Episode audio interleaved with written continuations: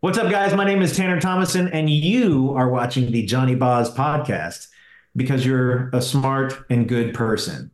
Don't be a loser. Johnny Boz podcast.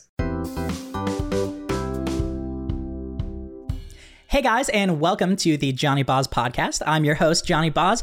Joining me today, very special guest, uh, Tanner Thomason. Welcome to the show.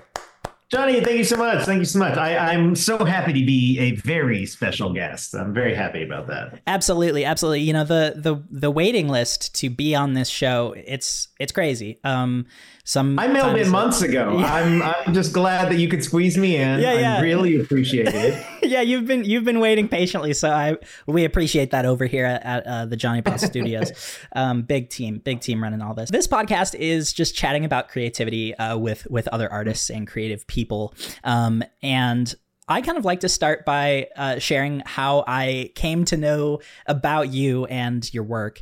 Um, so well, mostly because it's about me. Like the show, I'll have guests yeah. or whatever, but it's it's my name and it's my show. Uh, yeah, as it should be. As excellent. Well done. All right, all right, good, good, good. Glad we're glad that uh, you're on board with that. So, um, so there I was, uh, a 13 year old boy hanging out watching YouTube, and mm. uh, Corridor Digital releases this brand new web series called Sync, and there was Charlie Cooper, the the badass gunslinging uh, respawning assassin. Um, and so as soon as I saw that, I was like, okay, first of all, this guy's awesome. And my whole thing was whenever I saw something that I enjoyed, I would just try to find those people and just just spam them on Twitter so that they would know who I was. and uh, so so you were you were no exception to that. Um, so yeah, I guess like how did uh how did that whole sync uh project kind of uh happen for you? Because I I feel like I remember kind of a funny story with how you got cast in that. Yeah, um, man, it feels so long ago to say 2012. Um, yeah, so that came together. I'd been I, I'd been in LA for a few years working as an actor, kind of doing whatever came along or whatever I could find. And and I remember this is before YouTube. YouTube was big, but it wasn't as big as it is now, obviously. And um, I remember there being a couple channels that I watch a lot. One of them was Corridor Digital, and the other one was Freddie W. You know, they would have those sort of like action videos and whatnot. It's like, oh, this is just so cool. And um, there's a website called Actors Access. It's actorsaccess.com. And if you're somebody who wants to be an actor and you're in, well, wherever you are, but in particular, if you're in Los Angeles or New York City or wherever, you create your little account and you click submit on auditions that you see. And I saw an audition and I read the description and I was like, oh, that sounds super cool, like some sort of Mission Impossible cyborg type guy whose memory jumps from body to body, but it's the same body that he just has many of them. And, and I was just, I just thought it was such a cool idea. And um, as I was looking at the audition, like on the website, I recognized Nico and Sam's names. And I was like, wait, those are the guys who run this YouTube channel that I've kind of been following. And so I went ahead and cl- click submit on the website, but then I also turned around and like tweeted them. I don't remember if it was a tweet or if I like DM'd them or whatever, but it was something along the lines of where I just told them I like I was a nobody and I was literally like, "Hey, I just submitted for your thing and I would love to get an audition because I was in LA and I knew Corridor Digital was in LA. And so I thought, well, maybe maybe I stand a shot at this. And lo and behold, I think it was Nico who who emailed or messaged me back. And then sure enough, I went downtown to their studio there off of Hunter Street, I believe, and um, went in and auditioned and and everything went well. They didn't want to, it wasn't them. They wanted to cast me, but there was another producer on it a guy who I, a guy named AJ Tesler, who's great, um, and I think he was kind of vi- thinking about someone else for the role. And then Nico and Sam kind of fought for me a little bit in that regard. Yeah. And so that's how I was able to get the thing. And, um, and yeah, it was, it was great. It was one of those first like projects where I was like, oh, this is something that I also think is really cool. Yeah. Yeah. That's, that's awesome, man. That's, that's so great. Um, so kind of jumping back a little bit um, before that project happened you know you said you were in la and, and you were an mm-hmm. actor and uh, just going out on auditions and everything. How did uh like what was your road to becoming an actor like? Um Oh my gosh. Um so it's so funny like I, I suppose there's like a million different roads in, but a lot of them I would imagine sound something kind of like mine, which is like, oh, I did a lot of theater in high school and you know, I wasn't particularly athletic. I'm I'm I'm not a big person, so like I wasn't gonna dominate in sports, and so I kind of like found a little confidence and identity and like theater and stuff like that in high school. Um, I started to study it in college, but then that didn't really work out. So I just got a generic business degree. And you know, and you're you're I was in my early twenties. Nobody knows what they want to do, and so um, I was from this teeny tiny small town. So I thought I'm going to move out, and I'm just going to move to a giant city, and I'm going to figure it out. And then um, basically, I moved to Los Angeles, uh, dating myself here in 2005. Um, and I just started working behind the camera on like a lot of reality TV shows, just figuring out. I didn't know how cameras worked. I didn't know what a set was. Yeah. Um, what that meant, cut, action. I, you know, I didn't know any of those things. And so that's kind of where it started. And then I started taking acting more seriously, and I would get auditions, and I book a little commercial here or there, a little TV projects here or there. Um, nothing gigantic, but enough for me to go, oh, okay, like I'm booking a couple things a year. That's better than nothing. Um, some people, you know, come out and won't book anything and they'll move home, and, and that's fine. Yeah. Um, but I just kind of like dug my heels in and kept just grinding at it. And um, yeah, Sync hit in 2012. And oddly enough, right around the same time, the hosting career began. Yeah. And so there was like a point in time in which like I was working on Sync. I was also still working on like casting a reality TV show. Like I've been hired to help find people for reality TV and stuff. That was just like one of the jobs I had to pay my bills. And um, and so several things kind of like all clicked in 2012. Oddly enough, that was like a pretty um, significant year for me. Yeah, that's that's awesome. Um, so yeah, like I, I feel like a lot of people have that dream or goal or ambition to you know move mm-hmm. to Hollywood and make it as a as an artist, a director, an actor, you know, um, producer, whatever. Um, was there and and a lot of people, like you said, you know, you know, try it out for a little bit and then realize it's not working out for them, and you know they move back home and try whatever. Um, was there kind of a timeline you had given yourself, like, oh, if if I'm not able oh, to, wow. you know, like because I imagine that was like kind of a scary period, you know, just kind of jumping Oh, into God, the deep yeah. end, you know. Um, yeah, well, and it's so funny because, like, yeah, for I'll I'll answer that specifically. I had a very specific timeline, um, but you also don't know what you don't know, and so you can give yourself a timeline on something. Oh, I want to accomplish X, whatever that is. And but if you don't know anything about X, then why are you giving yourself a timeline to accomplish something that you don't understand at all? right. uh, you know, so that's kind of hard. Hmm. Um, but yeah, I remember the the original dream for me. Uh, the original dream for me is I wanted to be on Saturday Night Live. That was gonna, like uh, like when I was in high school, I'd do characters and a lot of comedy competitions, and that's like what sort of kicked the whole thing off for me. And so I just thought I'm gonna get out there and I'm gonna figure out how to do it.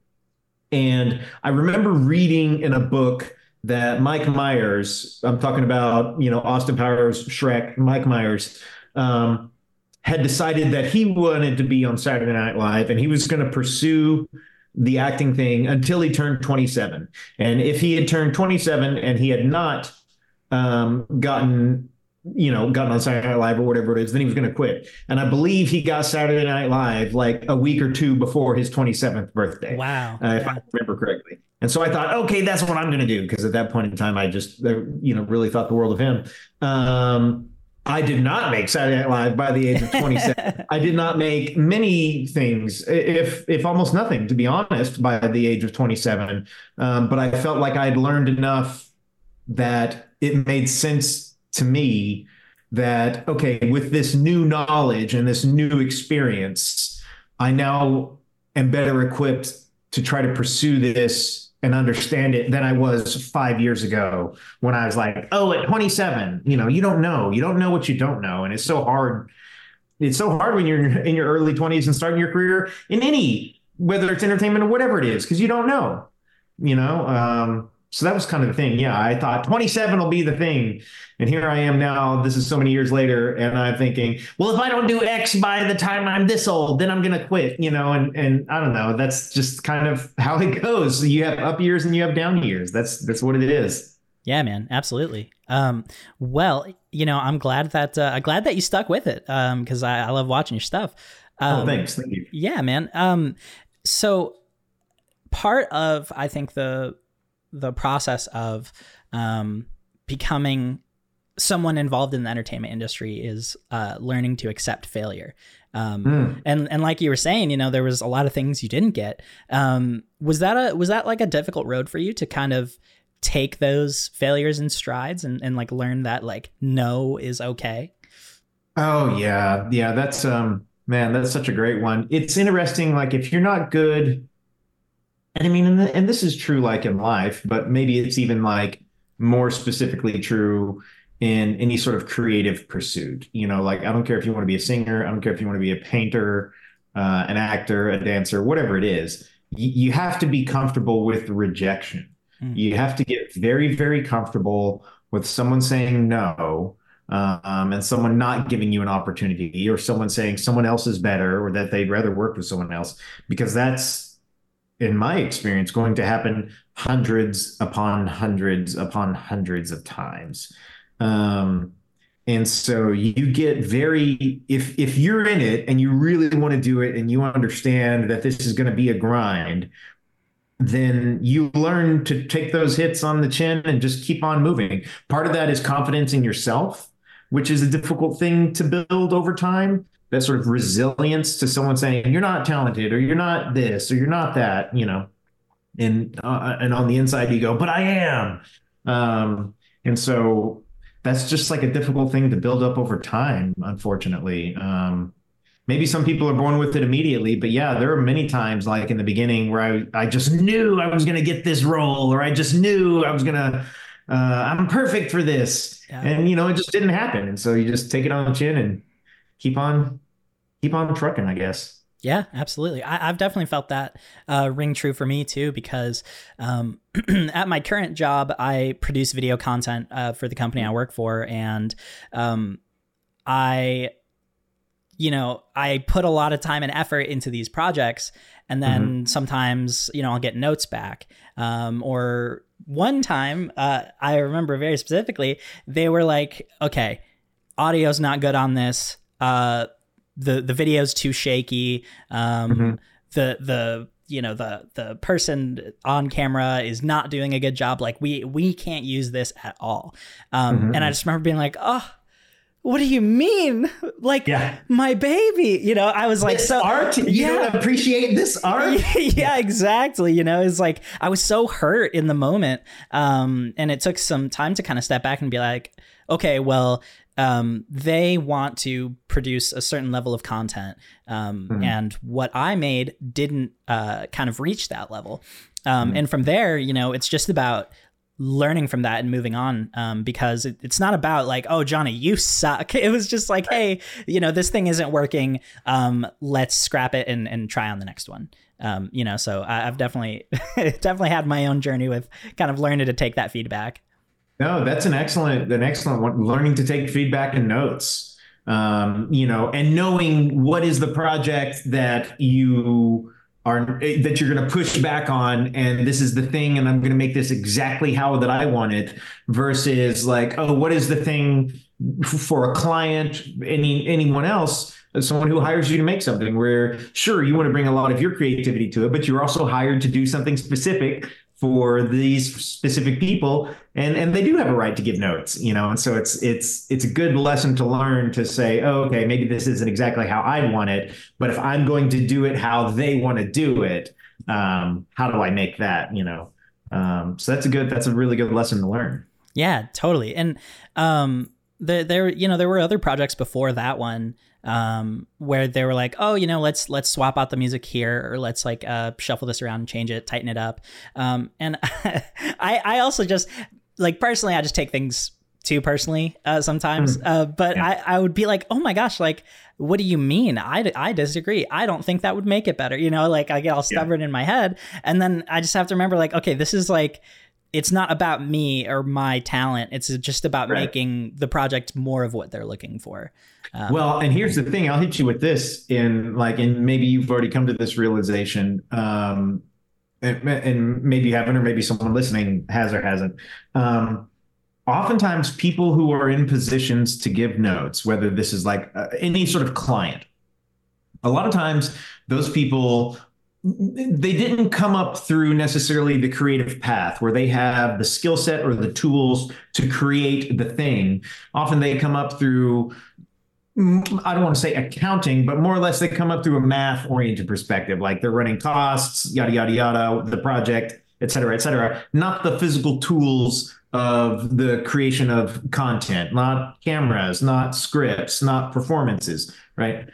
And so a lot of times these people will just give feedback to justify their position. Mm. And so oftentimes it is not uh, an indictment or even an evaluation of the talent of a creator mm-hmm. so much as it is if I, my job is I don't know, assistant head of marketing or client relations or any number of those like relatively generic sounding jobs. Um, they'll give feedback to justify their job. Because if they don't give feedback that means that they don't need that job. Right. Right? There's no reason for us to have this person. They're not giving any feedback. And so there are levels and layers where like as you move through this is like somebody might hit you with a note that could be really left field and could be totally opposite of what you saw. And maybe that note is brilliant. Mm-hmm and then you know we have to like kind of get over our own ego to throw it in there and then be like oh wow that is that was an excellent note and i'm glad i took it. And you get better at doing that later on. But then the other side is like realizing like oh this jerk over here is just talking to hear themselves talk but unfortunately i still have to do the thing yeah. just to make them happy Mm-hmm. And that's life. yeah, totally, totally, man. Yeah, no, it's like, hey, you know, at the end of the day, they are the ones, uh, you know, sending me that paycheck, so it's right. it's their call. Yeah. Um, yeah. and yeah. and there's there's something kind of freeing also to not being so precious about about the stuff you make. Truly, um, truly, truly. I I remember so so I'm 24 and this like I'm currently in my first like full time position, and mm. I was talking with my dad and I was like, man, like I feel like they're always like like critiquing me and like blah blah blah and I was I think I was upset about uh about an email or something and I felt like a situation was being handled really inefficiently and communication was like all over the place and he's like mm. Johnny these people are they they make their living out of sending emails they like mm-hmm. they like it not no disrespect to anybody but sometimes people just do you know they have a quota or a certain amount of things that they need to do like you said to justify their position um mm-hmm. and i think part of it was me just not understanding that but then too just recognizing hey like um, things might not go your way. Sometimes, you know, people will say things you don't like, but it's it's never personal. It's all just everyone's just trying to do their job, you know. Yeah.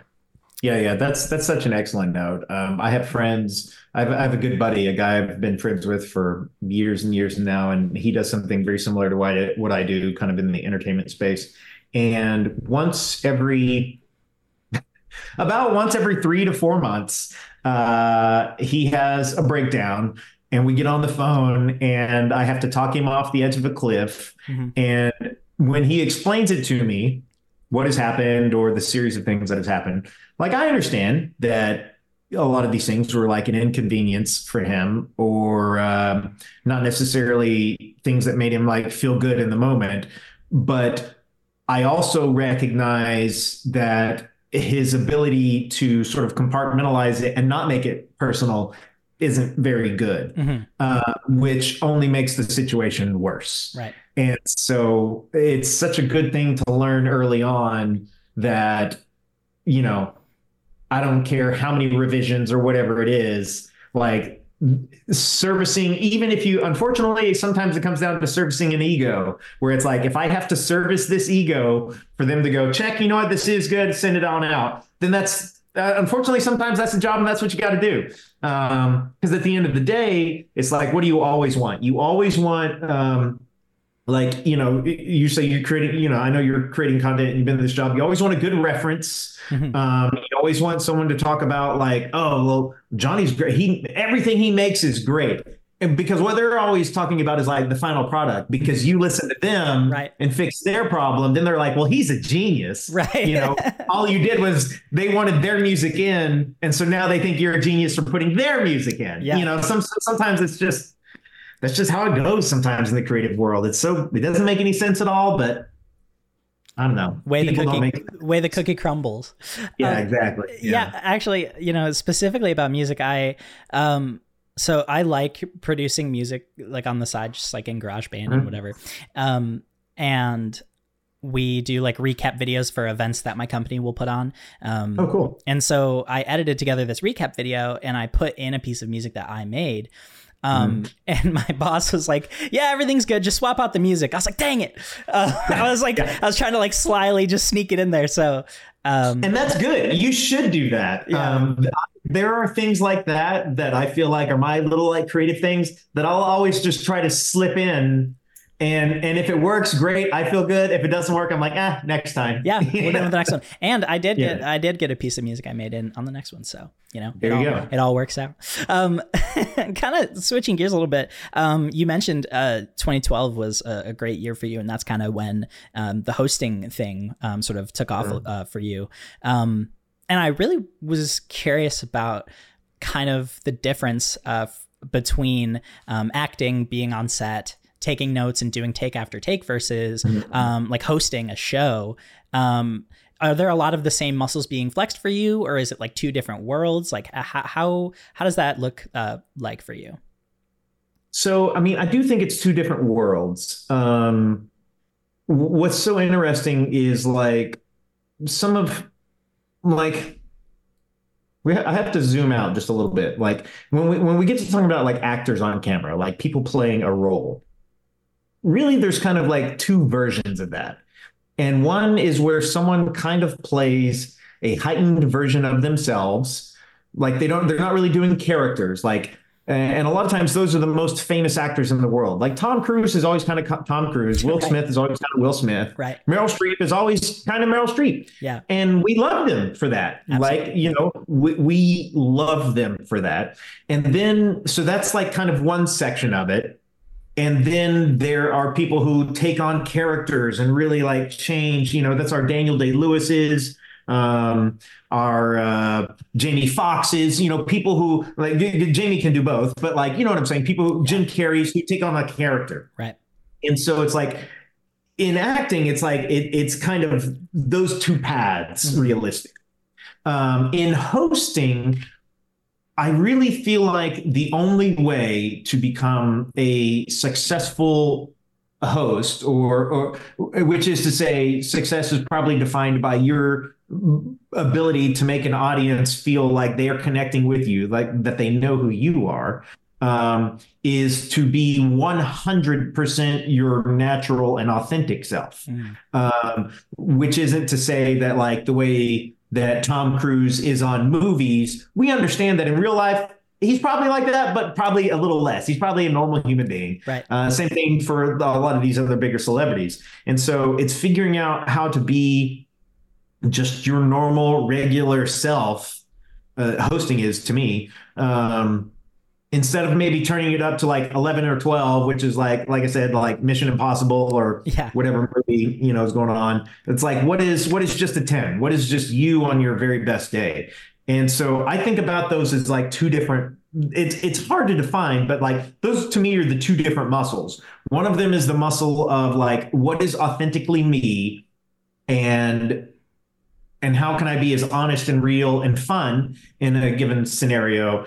And then the other muscle is what is on this page? What is a part of this story? Um, what is our objective in this scene? And so you're certainly thinking about more things. And is that, and, and to do that and to tell that story, is that me being kind of a character, someone separate and different from myself?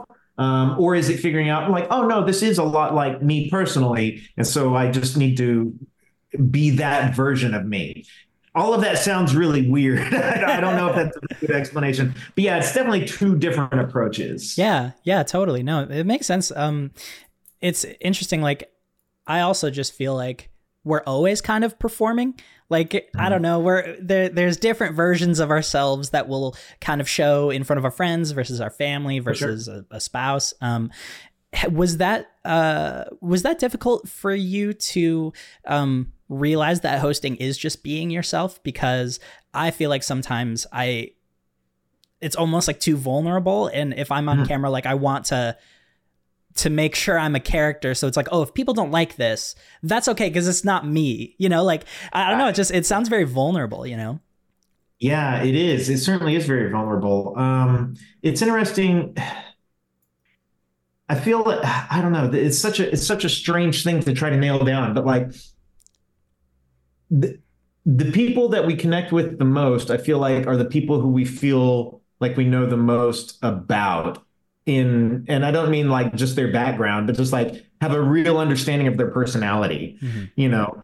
Um, and so for someone to feel like they know you, even though they don't know you and never met you, and they're just seeing you do kind of a lot of, I guess, what I've been doing for the last decade, which is like talking about random things on TV um, you you the more authentic and real you are, the more it comes across. Versus the more that you try to pretend to be something you're not, it will come across as fake. Mm. And there's no real, I don't know that there's a real measure of this, so much as like you can tell it when you see it. Yeah. Like when you watch the evening news, you know that's not their personalities. Right. They're presenting right. It's like the the you know we understand that those are news people, and and that's a specific thing. You know, it's like that's what that's supposed to be. But you don't think that that's who that person is. Yeah.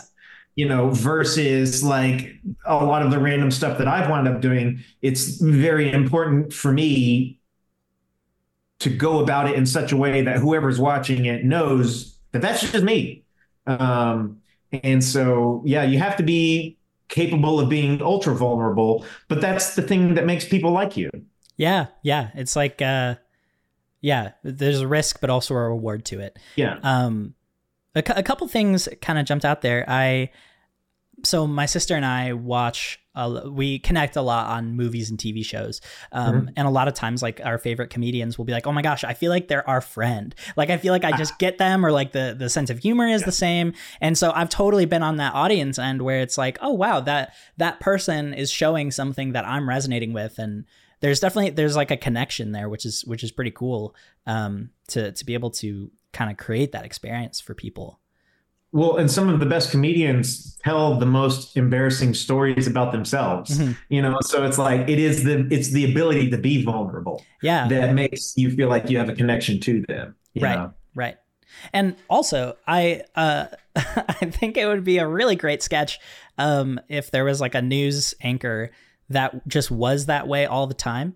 And he's just yeah, like yeah. he's go, he goes home and he's like yeah. tonight we'll be having a, a creamed spinach and I don't know. I just I think I think that's could be the next could be the next great short film. Um,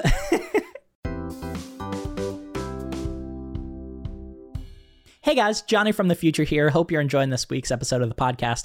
Thank you so much for checking it out. It means a lot. Um, if you are enjoying it, go ahead and give it a review on either Apple Podcasts or Spotify. Uh, that would be super cool. Thank you in advance. Also, uh, maybe share this podcast with a friend. Uh, if you know someone that you think might like this, enjoy it, uh, get a kick out of it, go ahead and send it their way. And uh, yeah, let's uh, let's tell peeps about the Johnny Boz podcast. You're the best. And now, back to the conversation.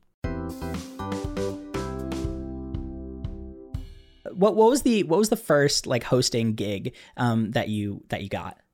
Sure. So it was so funny how I came about it. Everything, of course, I'm sure you know and, and are learning, like everything is connections. Yeah. Um, and if I don't know, if I could go back uh, to the beginning of my career and do a better job of just staying in contact with with people, I feel like I feel I don't know. It, that would be my number one tip for anything is like stay in contact with people and keep your connections together because it's so easy to lose them and they're so valuable. Um, I had booked a kids show. I was the villain of a kids show. Okay. Uh, the name of the show is the Super Sportlets.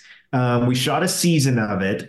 Um, it aired in Belgium, Luxembourg, and the Netherlands. It never aired in America. Okay. You can find clips on YouTube. It was very over the top. Imagine like something for kids who would consume Barney, like that age Right, level. Right. Um, and I was like a villain who like tried to get kids to cheat at sports and eat candy.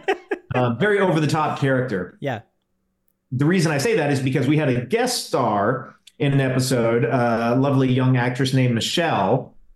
Um, Michelle and I went on to date, and she was doing a lot of comedy in LA, and she'd been hired to work as a host for a company at this point in time that was called Bite Size TV. Mm. And um, at one point, after it was not too long after we were filming the Sportlets, uh, Michelle asked me if I'd ever thought about being a host. And I had reached the point in my career, this is already in my late 20s. You know, in the beginning, you're like, I don't want to do this and I want to do this. I'm going to do just this. And then a few years go by and you're not doing much of this. Yeah. And then, so at that point in my career, I was like, I'll say yes to anything. Mhm. And so, uh, so sure enough, she said, "Have you ever thought about being a host?" And I said, "No, but I'm more than happy to give it a try." And um, so she, like I said, she was already working there, and then she set me up with an interview, which went well. And then they gave me like a, a hosting test, um, which is like reading off of a teleprompter and walking at the same time, which is a skill. Yeah. and um, and it clicked, um, and that was like early 2012. That might have even been late 2011. I'm not certain. Yeah. Um, and then this company hired me to come in, and I would do like one five minute video a day, maybe just three days a week, and that went by for months. Um, and then we went to five days a week. And then the five minute video became a 15 minute video. And then the 15 minute video became a half hour video. And at that point, there were they had several people who were doing their own like one minute to five minute videos. And so they brought four of us together. And so suddenly we had a half hour that we would all do. Um, at this point in time, it was beginning to look like a typical talk show. Mhm. And then we went from 30 minutes to 45 minutes to doing an hour. Um, and then uh, we found out that some Fox syndication executives had seen us online. Um, and then we got a syndication test in 2014. And to my knowledge, we are the only show, and I think I'm right on this, I could be wrong, um, but I think that we're the only internet talk show to ever make the leap from the internet to television Yeah. uh, and then and then syndication.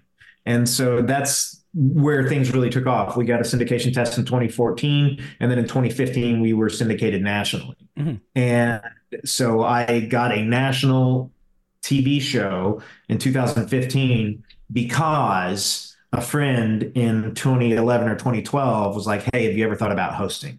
And so that's the weird trajectory that you can never no one could ever think that. I couldn't plan that out. right. Uh, So that's kind of how it happened.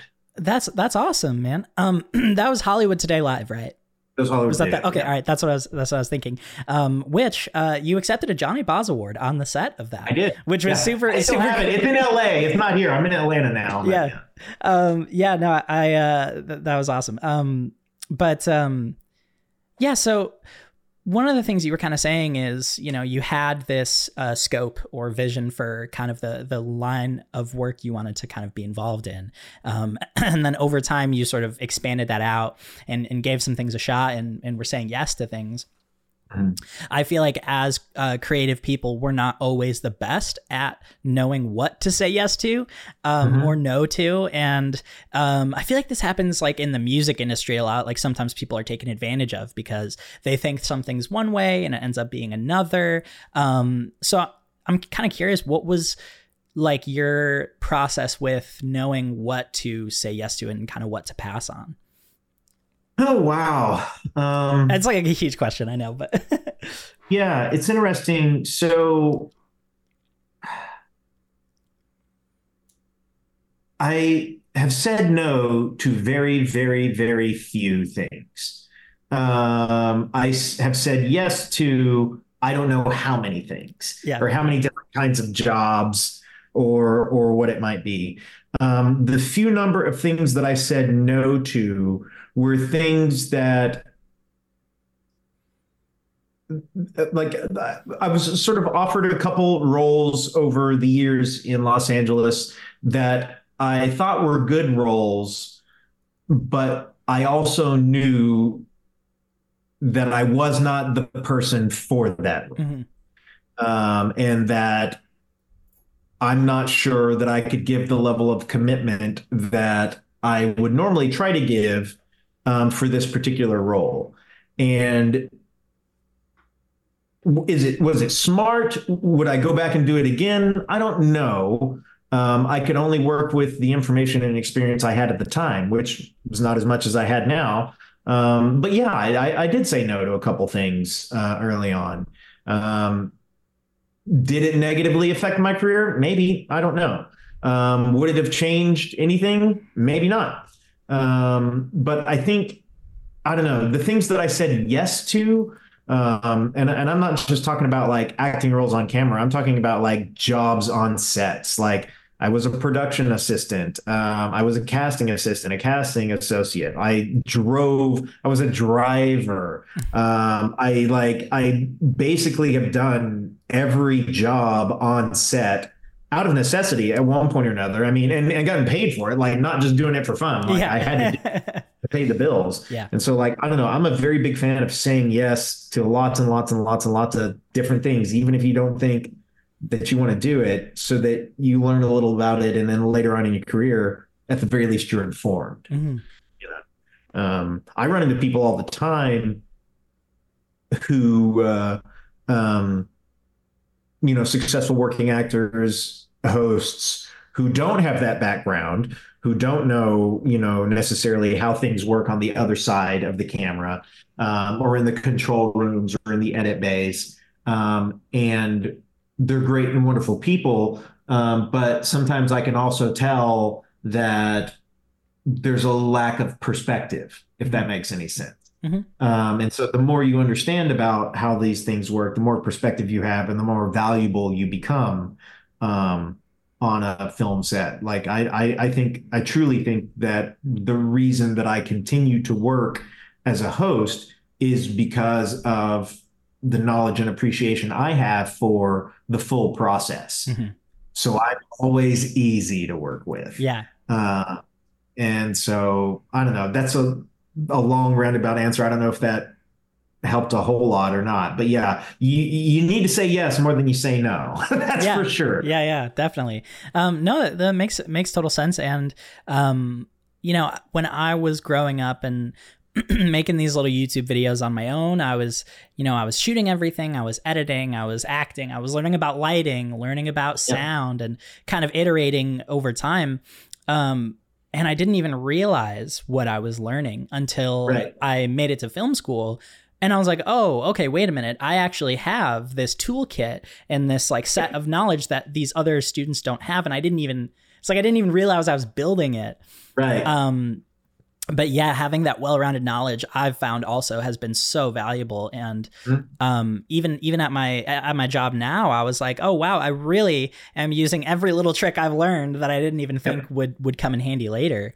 Um, yeah, yeah, and so like it's it's also interesting because um, you know i can i can look at your career um, and be like oh okay wow that's really cool. Like he went from this thing to this thing to this thing. Um, but but you know from from your perspective it's like you know you don't know exactly what anything is going to turn out to be and yeah. you know you could be one yes away from you know being tom cruise or you know one yes away from you know having to having to pack it up and, go home so um That's true. so it, it's it's cool that that uh yeah so i just i just really like hearing about how um different decisions can can lead you in a way you never would have expected or, or anticipated you know yeah you have to be if you're doing anything creative you know, and I, I'm obviously talking from my uh, experience as like an actor and and and a TV host, but like anything creative, like you have to be okay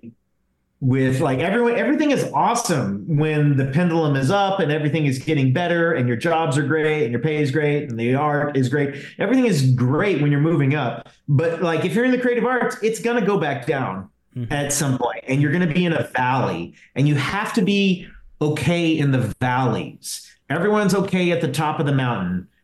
Can you be okay in the valley? Um, that doesn't mean that you're not trying to get out of the valley the, or, the low points, but you just have to be okay with that. Um, and then at a certain point, if you're not, um, which is fine, you know, maybe it's time to change careers or focus on something else, which isn't to say that you can't, you know, continue to be creative, but maybe it's, you know, maybe the career path just isn't there for you at this point in time. Um, it's so funny because it's like, yeah, you can look back on, I mean, geez, I'm coming up on 20 years in the entertainment industry, and you can look back on it. I can look back on it and be like, oh, well, this led to this, and somehow this opened this door, blah, blah, blah, blah, blah. But in the trenches and in the moments, no, it doesn't feel like that at all. You know, it feels like uh, treading water for so much of it. Like, and you can only tread water for so long. Yeah. Um, there's certainly been like times where I've been like, okay, this is great and things are going wonderful. But you hear all levels of of people in the entertainment industry talk about it, uh, where they thought where they talk about, "Am I done? Maybe I'll never work again." Um, uh, so it's Amy Poehler has talked about that. How like after Community, she was just like, "Well, maybe that's it, and maybe I'll never work again." And we go, "Oh no, Amy Poehler, you will work again," but yeah. but that's not how it feels, right? You know, right? Uh, so anyhow, that's yeah, you got to be comfortable with the valleys. totally, totally, man. Yeah, I I remember. Um, so I used to watch a lot of uh, a lot of Film Riot, uh, Ryan Connolly's uh, YouTube. Oh yeah, show, Ryan, he's know, great. He's great dude. Uh, and he he once was like, you know, if you're not eating, sleeping, and breathing film, like this is not the path for you. Yeah. Um, and and that always stuck with me because I was like, well I don't know if I am eating, sleeping, and breathing film, but mm-hmm. but I I took out of that is like you really have to love it and and care about it and have passion for it because if you're just like oh I'm just gonna go become an actor and you know make a billion dollars and like put my feet yeah. up in L.A. and it's gonna be great, it's like you're not really. uh yeah, there's definitely a level of commitment you have to have, like you're saying, to kind of get through those rough, rough periods. Sometimes someone someone pointed this out to me one time when I always thought it was so interesting. It's like, what is the thing that you want, like specifically? Like, and some people want to be sitting on a couch on a late night show getting interviewed because they think that's fancy. Mm-hmm. Some people want to be driving an expensive car. Some people want to have lots of money and luxurious vacations, or some people want fame. Okay, well, is that what you want? Or do you want to be like memorizing a script and figuring out an interesting scene on a film set? And and you need to know.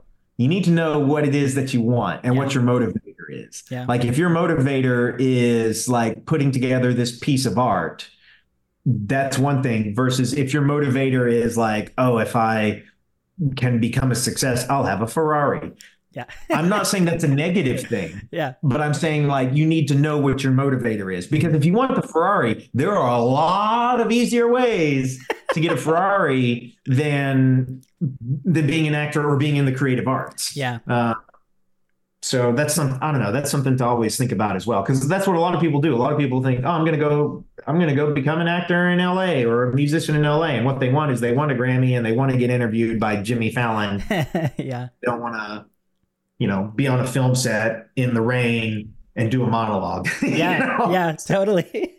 I kind of want to jump back to to film um, because I couldn't have a chat with you without talking about your movie Faith Based. Oh yeah, um, which you co-wrote and starred in. Um, so you know obviously like i saw those instagram posts like those behind the scenes things and then it came out and i watched it and it was great um, but what was that what was that process like for you guys um, like how did how did that start? Oh my gosh. Um, thanks for thanks for bringing up faith base so proud of it. Still so proud of it. Um, um, how did it come about? So luke the guy in there, Luke Barnett, my real life best friend, uh, also like creative uh i don't know creative partner i guess for lack of better words. Like we've collaborated mm-hmm. on things for over a decade now.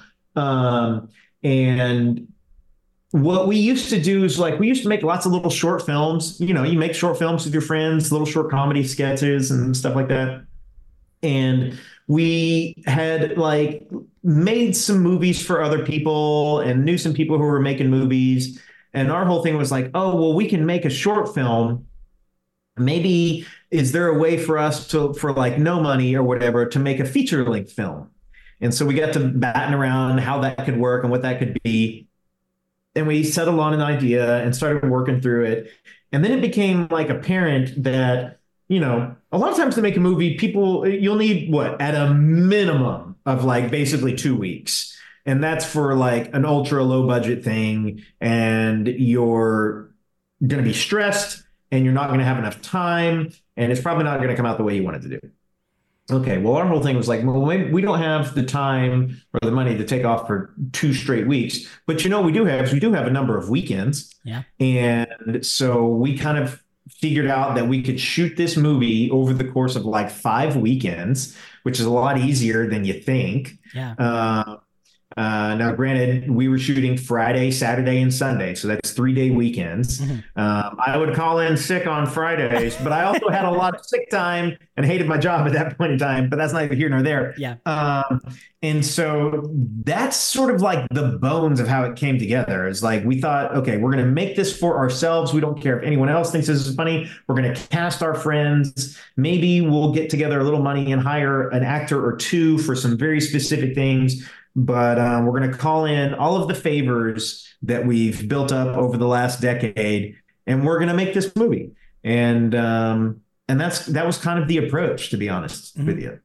Yeah, no, that's awesome because you know I. I wanted to to be like a filmmaker and a director when I was in high school, um, and then kind of when I was in college, um, I remember a professor was talking to us, and he was known for kind of being a little out there. He was, he was really intense. He said that uh, the Dark Knight was like a like Hitler propaganda or something. I don't know. He he had a lot of weird takes. Um, but okay. but one thing that he did say was like, if you just want to uh, get a job and make a bunch of money. This is not the path for you. and it's like, right. and and kind of along with that, I quickly realized like, all right, so I'm not gonna just graduate college be like, hey, I have this cool piece of paper. Somebody offer me a movie. Um, and I, you know, realized like you really kind of have to go out and and and get after it yourself. Um, mm-hmm. And so it's just so cool that to to see that you guys were able to to accomplish that because, um, I mean, there's so much that work that goes into just a short film, let alone an entire feature. Um, yeah. And it's this huge investment because it's like yeah, like you don't know what like what what's to happen with it. Um so did you guys did you guys know from the start like um this is you know this is something that that we think people are to like or, or was it more of just hey you know we believe in it and that's that's enough to to kind of go through with it um a little of both. Yeah. So the first thing, it began with us. It began with us thinking that we really had something special. And it began with us. Um, Luke wrote it. I did story. Luke, Vince Masciale, the director, and myself, all three of us did story on it. Luke actually knocked out the script. And then we went through revisions and revisions of it with him. And at the end of it, the three of us really thought that we had something special, yeah. something that we would like to watch and something that we would like to make. And then what sort of happened is like, and it has to start there. If you start out and you are just trying to make something for other people, um, Rick Rubin talks a lot about this. Is like you have to you have to make it for yourself, and the more specific and for yourself that you can make it, uh, the more people are going to respond to it. Um, and so that's where it started for us. Now, what happened is as we shared this script around um, to other people that we wanted to work with, they also responded uh, in a similar fashion that we did. And so that's when we knew we had something a little extra special. Yeah. Um, the movie's not for everyone, but what I can tell you for sure is that everyone who worked on the movie loved it. And that's sort of the dream scenario. Yeah. Yeah, I, I would say it definitely comes through um, because watching it, I was just like, man, you could tell that you know you and Luke are friends in real life, and it's yeah. it's so fun when you get to see you could just you guys were just enjoying the process mm-hmm. like i could tell you guys were just having a bunch of fun and that's that's part right. of what was so charming about it too um, kind of knowing you and and having seen the things you've done before i'm like oh yeah. look at him go it's, it's awesome yeah um so i'm curious uh is there is there anything coming down the pipeline uh from from you and luke do you guys have oh, yeah. more ideas uh, yeah. So we started writing, let's see, we worked on Faith Based together and then we like really partnered up and started co-writing scripts together. And so long story short, it's tricky. It's so hard. I'm, I'm like fumbling for a good way to explain this. You can write a you can write an excellent script and then you can get it in the right hands of people and they might try to work on it for months and then it'll go back into your hands. And then you get it back into someone else's hands and they work on it for months or even years and maybe they attach actors and and then and then something bad will happen and it'll come back into your hands. Um, luke and i are very fortunate right now that um, two scripts that we have written and we both thoroughly enjoy are with different companies that are trying to like make them and get them together i've got a meeting we've got meetings with one of them next week uh, one of them is uh, we're attaching talent to okay. um, actors that people have heard of. Um, and so we're kind of in this interesting spot where like faith based opens some doors. And then our scripts that we wrote continued to make those doors a little more open.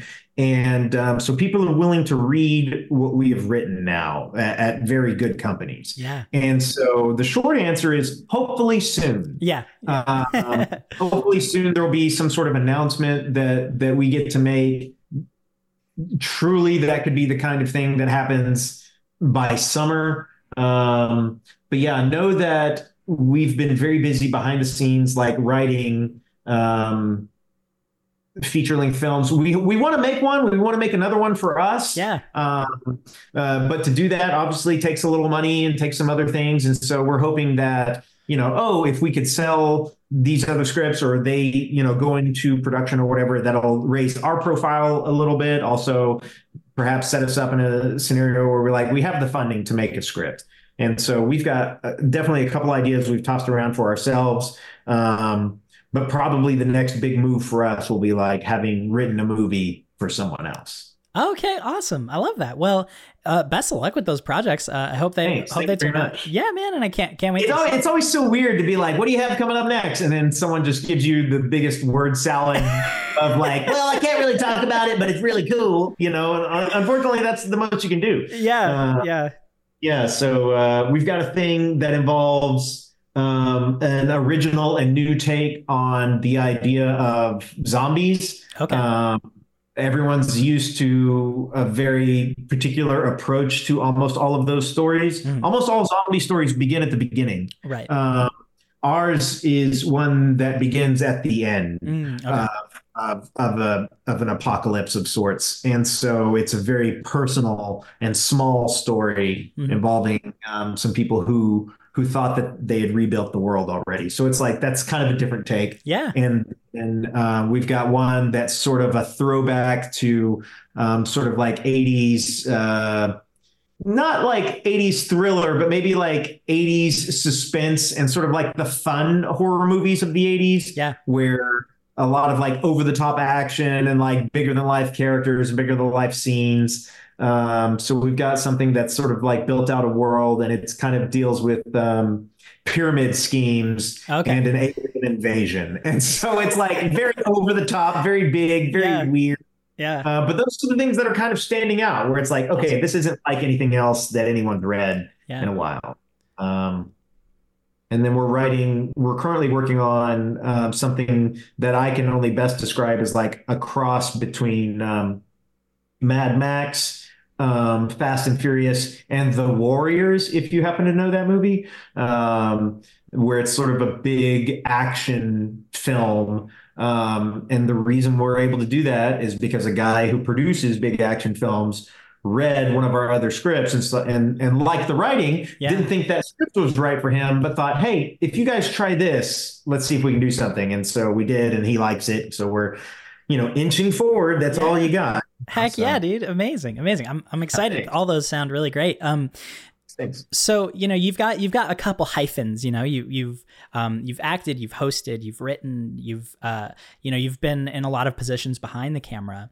Um, is there is there something that speaks to you the most? Like, uh, is there yeah, I guess one of those uh one of those fields or, or aspects of filmmaking that kind of is the most satisfying for you?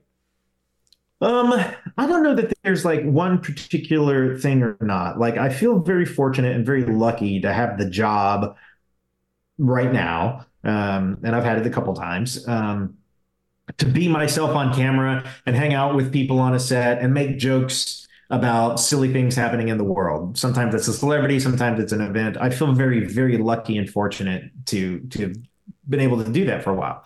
Um, it, it's not something that I daydream about. Mhm. It's not something that I like have interesting ideas for things in the middle of the night for how I could talk about reality TV. right. Uh, Those are always things that are like story oriented. yeah. Um, and so um, one of these days, it, for me, it's probably it's potentially very realistic that you won't see me on camera anymore. Um, but perhaps I will be uh, helping to put together these stories and produce these films or even direct these films. Um, I'll send you a link to uh, Luke and I did a short film this last summer, Mhm. and it's uh, kind of related to a TV show that we've uh, we're getting ready to start pitching before too long, and um, uh, we co-wrote it. Uh, we co-directed it, but on the day, uh, on the day of production, he um, it was the lead actor, and so I'm not in it on camera. And so on the day, I handled all of the shots. I basically on the day of, I was the the acting director. Yeah. Uh, so I'll send that to you. And so there's there's very much a world in in which that kind of becomes part of my path Yeah. in the future. Awesome. Awesome. Love that. And and so excited for you, man. I feel like like this is kind of uh like ground zero for a bunch of really cool things that could happen. Um Knock on wood, Yeah. fingers crossed. You Knock know, on all wood, you can yeah. do is take shots. Yep. Yep. And and yeah, throw stuff at the wall, see what sticks.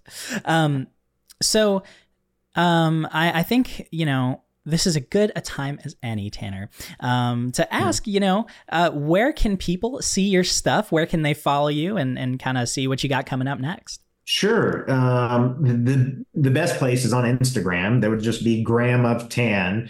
Super witty handle there. Pat on my own. Uh, G R A M O F T A N. Um, it's going to be mostly talk show stuff, but every now and then you'll get to see like the behind the scenes of like films or script writing or different things like that. And and the faith based stuff is all down there. It's sort of like deeper in there, but that's kind of where I do everything. To tell you the truth. Heck yeah, awesome. And uh, just a PSA, everyone go watch Faith Based if you haven't seen it. It's hilarious.